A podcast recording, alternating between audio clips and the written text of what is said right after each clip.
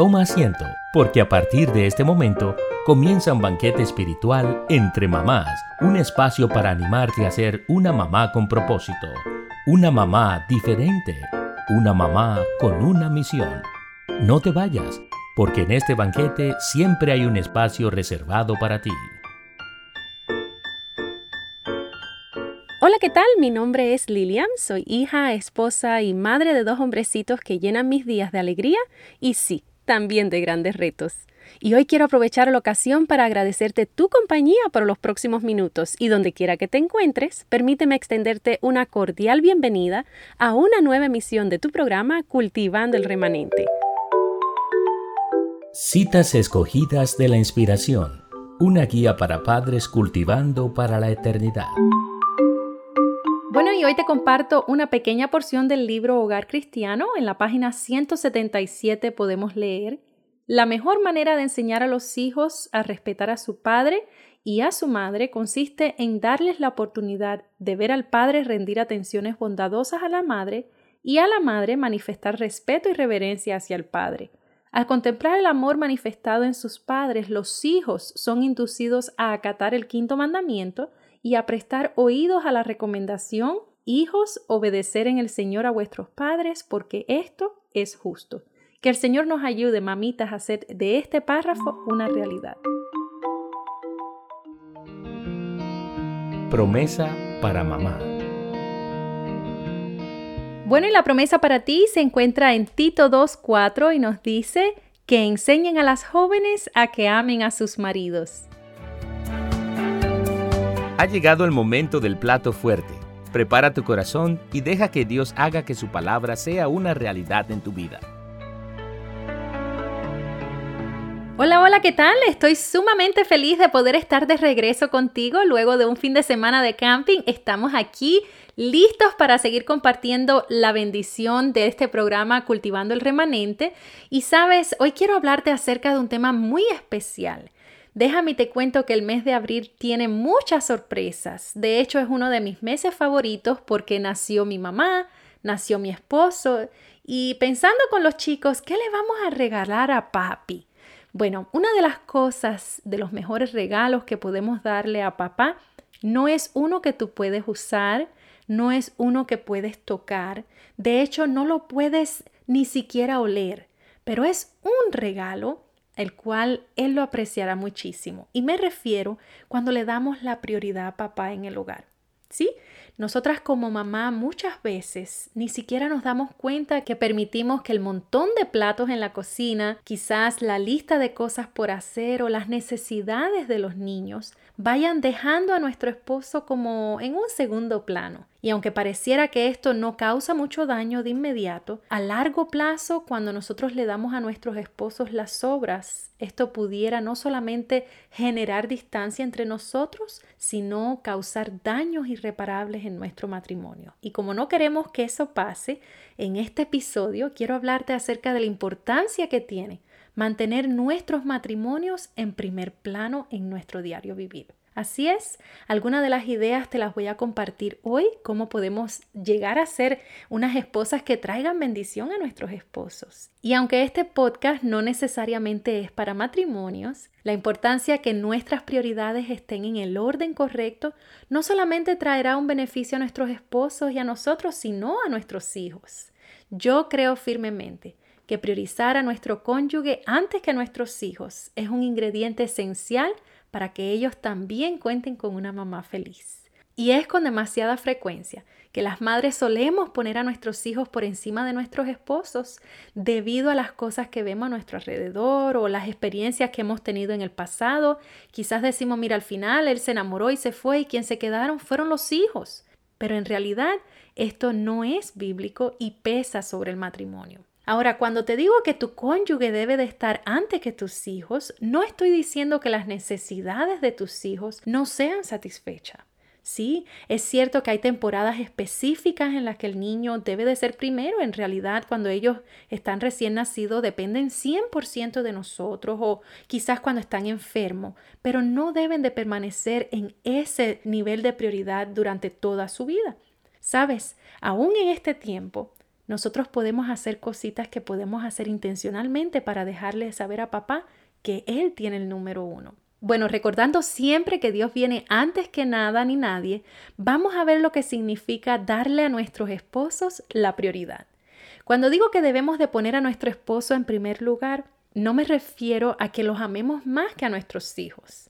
Ya creo que te has dado cuenta que como mamás tenemos un corazón tan gigante que tenemos suficiente espacio para papá, para nuestros hijos, aunque tengamos 10. Tampoco quiero que pienses que al poner a tu esposo en primer lugar, le vas a dedicar menos tiempo a tus hijos. Al contrario, puedes priorizar tu matrimonio y a la misma vez pasar la mayoría del tiempo con los niños. Y por último, quiero recordarte que el poner a tu cónyuge en primer lugar no significa descuidar a tus hijos o ser una mamá negligente. Sabes, el hacer esto tiene muchos beneficios, como por ejemplo le enseñas a tus hijos que ellos no son el centro de nuestro mundo y a largo plazo no serán hombres egocéntricos o mujeres egocéntricas. Y otro beneficio es que el tiempo que tú inviertas en tu matrimonio lo podrás cosechar incluso después que los niños se vayan y dejen el hogar. Pero para que un matrimonio dure toda la vida, se debe de cultivar desde el principio en vez de esperar a que los hijos se vayan de casa para comenzar. Es por eso que te animo a que no esperes más y comiences hoy. Mami que me escuchas, me gustaría recordarte que el mayor beneficio será demostrarle tanto a tus hijos como al mundo que te rodea una imagen hermosa de Dios. Sí, querida, Dios creó el matrimonio para hacer una imagen que demuestre a Cristo al mundo. No esperes a que termine esta etapa hermosa en tu vida de la maternidad para reconstruir tu matrimonio. Comienza hoy. Quizás en este momento no luzca tu matrimonio como te lo imaginaste, pero cada inversión es importante y vale la pena. Sabes, hay una escritora famosa que se llama Belinda Luzcombe y ella tiene un libro muy lindo. Se titula El arte de la ciencia de mantenerse unidos. Y ella nos dice que amar a nuestros hijos es como ir a la escuela. En otras palabras, no tienes opción. Pero amar a tu cónyuge, ella nos dice que es como ir a la universidad, porque depende de ti el presentarte y el participar. Qué lindo, ¿verdad? Bueno, y ha llegado el momento donde te comparto algunas de las cosas que puedes hacer en el día a día para ayudarte a poner al papá en el lugar que le corresponde. Pero para esta sección voy a pedirte que por favor no tengas niños presentes escuchándolos, ya que hay algunos consejitos de los cuales ellos no se beneficiarían. El número uno es que pongas límites para que los niños no interrumpan las conversaciones con tu cónyuge. Ofréceles amor, abrázalo, tómense de la mano, desen besos. Los niños necesitan ver que mami y papi se aman. Número tres es sorpréndelo con un mensaje de texto coqueto o quizás una foto provocativa o algo que le deje saber, paré de hacer todas mis tareas del día para recordarte que te amo y que eres mi prioridad. La número cuatro es que nunca permitas que se vaya al trabajo sin darle un beso, sin orar con él o quizás darle un cariño donde nadie más le puede dar. El número 5, pasen tiempo sin niños. En mi caso, siempre he vivido lejos de mis familiares y para lograrlo debo de ser intencional. Pero sabes qué? Aún en la misma casa hemos podido hacer algunas sorpresitas donde no hemos necesitado que otra persona nos cuide a los niños.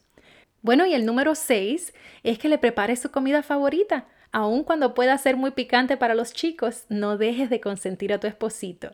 El número 7 es que cuando tus hijos intenten ponerte a ti en contra de tu cónyuge dándote las quejas de algo que él hizo, delante del niño limítate a mostrar tu desacuerdo con él. Puedes hablar luego con él en privado, pero delante de tus hijos debe de quedarle claro a los niños que tú eres parte del equipo de papá. Y el último consejo, el número 8, es el más importante. Ora por tu esposo. Designa una hora específica del día para orar por él. Quizás hasta te sea necesario, como a mí, poner una alarma en el celular para recordarte la hora específica en la cual quieres interceder por él. Querida que me escuchas, la ciencia ha podido probar que los niños cuyos padres se aman son mucho más felices y más seguros que aquellos que son criados en un ambiente sin amor. Recuerda que darle la debida atención a la relación con tu cónyuge, como se la das a tus hijos, es crucial para la felicidad y el éxito de toda la familia. Pero para que esto suceda, debes de escoger amar a tu esposo y perdonarlo al igual que el día a día escoges amar y perdonar a tus hijos. Hoy quiero concluir recordándote lo que nos dice Primera de Pedro 4:8. Sobre todo, ámense los unos a los otros profundamente, porque el amor cubre multitud de pecados.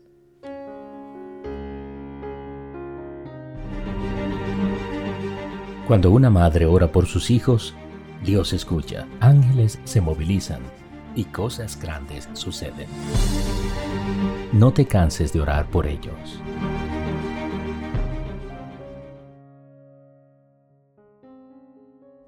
Querido Padre que me escuchas, Señor, estamos aquí pidiéndote que nos ayudes a ser buenas esposas. Nosotros sabemos que sin tu ayuda no tenemos lo necesario para poder hacerlo. Es por eso que te entregamos nuestro egoísmo, nuestra impaciencia, nuestra irritabilidad, Padre, para que tú entonces la tornes en bondad, en templanza, en deseo de sobrellevar todas las cosas. Señor, toma nuestros viejos hábitos emocionales, nuestra forma de pensar, nuestras reacciones automáticas, nuestras suposiciones rudas, quizás una postura de autoprotección y haznos pacientes Haznos bondadosas, buenas, fieles, gentiles y con dominio propio. Toma la dureza de nuestro corazón y danos uno nuevo. Obra en nuestro corazón paz y gozo.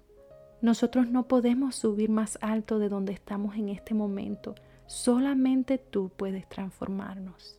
En el nombre de Jesús. Amén.